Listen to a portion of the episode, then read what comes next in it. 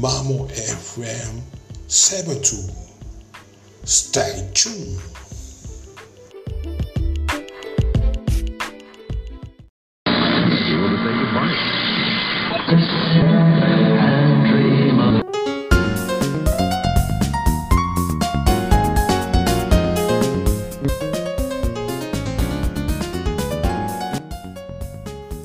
今回も始まりました DJ マモルのオールライトジャポン。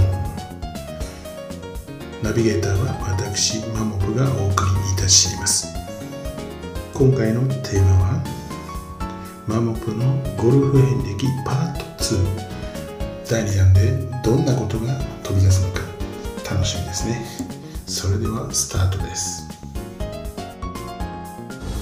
はい、前の動画をご覧いただいた方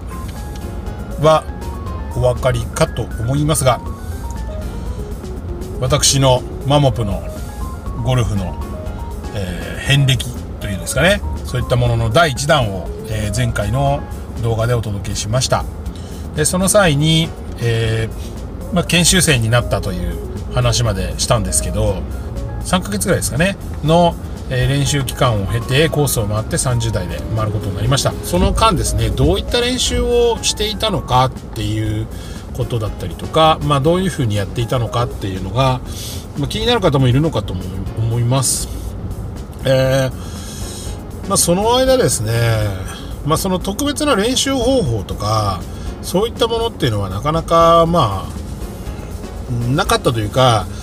当時まだやり始めでしたから、そんなにそこまで意識できるような段階ではなかったっていう感じですかね。まだ18でしたし、高校卒業したばっかりで、野球をやっていましたんで、その野球をやってたトレーニングとかそういったものを考えると、ゴルフ自体のクラブを振るっていうのはそんなに苦ではないですし、スポーツ自体もそんなにハードなスポーツなわけじゃないですから。そんなに苦じゃなかったです。で当時は、まだパーシモンでスチール、マッスルバック当然ですねっていう形でしたから、一番最初の頃はおそらく水野のドライバー、パーシモンのドライバーを使っていたというふうに思うんですけど、当然シャフトはスチールでした。で、最初は全然もうなんだか分かんない状態、クラブのことなんて分かんなかったんで、もうシャフトも多分 R シャフトとか使ってたんですけどと思います。でそのうち当時のプロ、所属プロとか、先輩とかが、こういう道具使った方がいいよとかっていうことで、もう自身が使ってないクラブなんかを譲ってくれてですね、そういったドライバーをとかアイアンとかを使うようになりました。でだからコースを回った頃っていうのは、おそらくダンロップのパーシモンのドライバーと X の100のスチール、ダイナミックゴールドの X100 のスチールが入っているので、ダンロップの、アイアン、マッスルバックのアイアンを、やはり X の100が入っているようなスチールシャフトのクラブを使ってたと思います。でパターだけは、最初に気に入ったものを1本買ったので、それがウィルソンの 8813L 字ですね。これが私の原点でもあります。で唯一、今もそのパターだけは残っています。で、もちろんそのパターっていうのは使えないわけじゃないので、今もちょっとパターに迷ったりとか、どうしたらいいか分かんない時っていうのは、そのパターが、なんていうんですかね、最初の頃に立ち戻るためのアイテムみたいな、いまだにそれも使ってラウンドしますし、練習もします。今後もしかしたらこの動画の中でも話になるかもしれませんが、その後私のゴルフやってる中でずっとそのパターっていうのは、使ったり使わなかったり、使ったり使わなかったらおかしいですよね。使うこともあるような状態で手元にあります。でそれ以外のクラブっていうのはほぼもう手元にはない、一切ないですかね。毎日自分で掲げていたのは、1000スイングすることっていうのは決めていたんですね。で、もちろん最初のうちは1000スイングなんで、素振りをしたりとか、そういうのも含めて1000スイング、でやっぱり野球上がりなので、どうしてもまあ、いわゆるヘッドが遅れて入ってくる形でありますし、今の時代だと結構いいとされてますけど、レイドオフに降りてきて、シャローに入ってくる形に近い動きが多かったと思います。でそれを一生懸命直すために、素振りとかショットとかを繰り返していた記憶ですね。でそれをまあ結構な時間やりつつ、だんだん振るだけじゃなくて打つのを線にしようとか線ショットしようとかっていうのを考えてやってましたけど、はい、でもちろん毎日1000スイングするんで豆だらけですし、手も痛くなってきますし、野球やってた高校で野球やってた時の感覚のままやってますんで、まあ、ほぼなんか根性論みたいな感じになっちゃうんですけど、まあ、自分自身でその決めたルールの中で、自分の、決めた数をやり続けると、時には血まめだらけになって握れないので、左手だけグリップしてその上からテーピング巻いてクラブがすっぽ抜けないようにしながら打ったりとか、まあこれね、それ自体が果たしていいのか悪いのかみたいな話になると思うんですけど、そういったことをやったりとかしてました。でまあ、1000スイングしながら、1個目の動画の時にもお話ししましたけど、練習場の横にアプローチとバンカーの施設が付帯してたので、そういった小技、特にカラーから本当に何ヤード数ヤードぐらいの何歩かのとこから、チップするアプローチっていうのを本当によくやってました。で私が、ゴルフやろうと思ったきっかけというか、憧れていた選手っていうのは青木功プロです。で青木功さんに憧れていたので、そういった文献とか本人の段とかそういうのを、見聞きした中で、やはり上げるのは最終手段だと、転がすことをまず第一に考えましょうっていうのが、聞いてた話だったので、当時はピッチングウェッジでとにかくアプローチの練習をずっとしてました。まあ当然まだですね、その頃 PS って言われるいわゆる、アプローチウェッジっていうのはまだ、世の中には出てきてなかったです。なのでピッチングウェッジで、それこそ、ランニングアプローチから、少し上げるアプローチからバンカーショットまで全て練習はそのピッチングウェッジでしてました。でよく先輩の研修生とかにアプローチだけをやってる時とかに、お前そのアプローチ全部ピッチングで打つのかって言われたりもしてました。でその時初めてみんながサンドウェッジを使うっていうことを、知って、ああサンドウェッジを使うとこんなに楽に球が上がるんだって思ったものです。でその中からまあ上がるのは分かってるので、上がらないクラブで練習することによって上げることっていうのは簡単なんじゃないかなっていうふうになんとなく思って練習をよくしてました。なのでバンカーショットっていうのはどこまで打てるかなと思って4番アイアンとかでバンカーショット打ったりとかもしてましたね。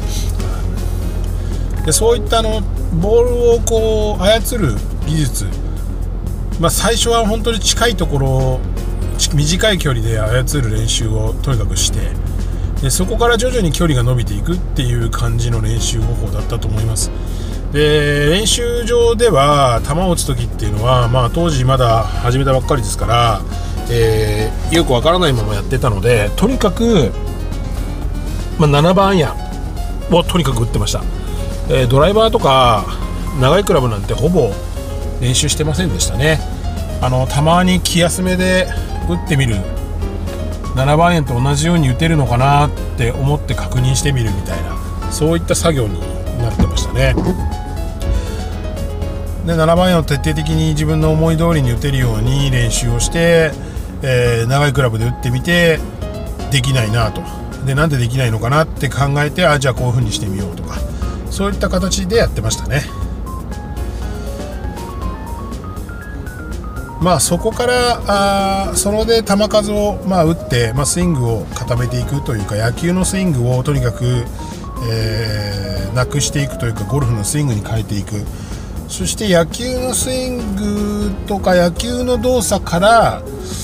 で、野球の動作で考えるとゴルフの動作っていうのはどういうことにつながるのかみたいなふうに考えたりとか、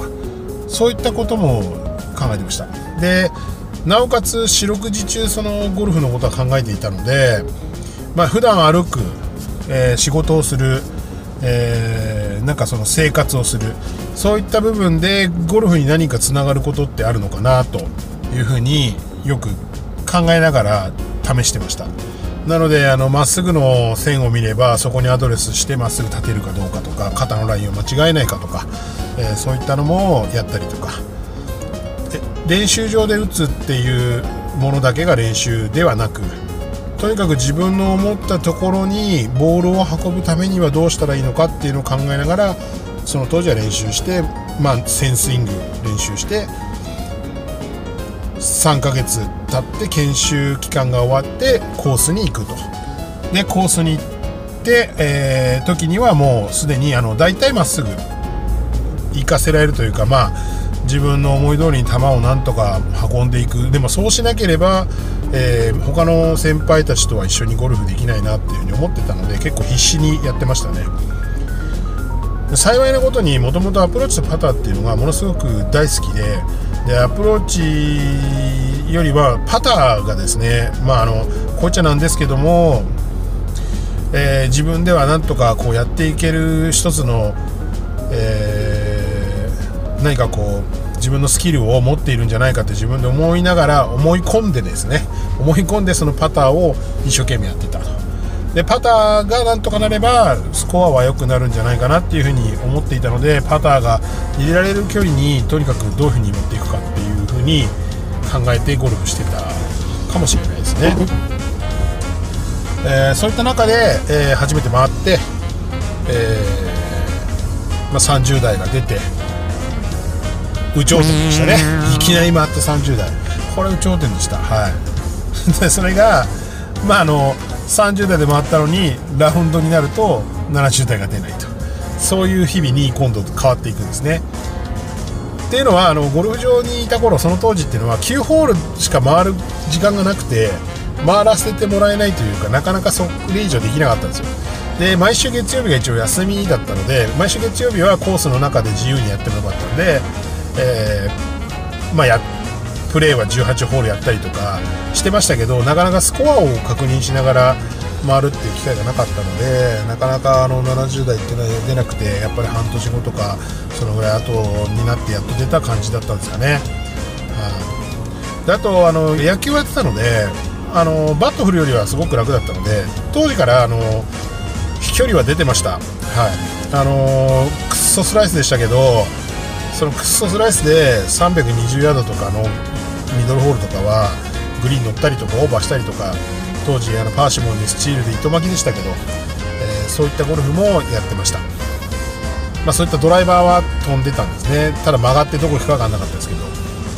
今考えたら体力があったんだなっていうふうに、感じましたね。でここからが実は苦労するすごく最大のポイントになってくるんですね。なのでマモプのゴルフ遍歴パート2、この辺で終わりたいと思います。パート3はもう少し突っ込んだところまでお話ししていきますので、お楽しみに。次回またお耳にかかれるのをお待ちしております。そしてチャンネル登録もぜひよろしくお願いします。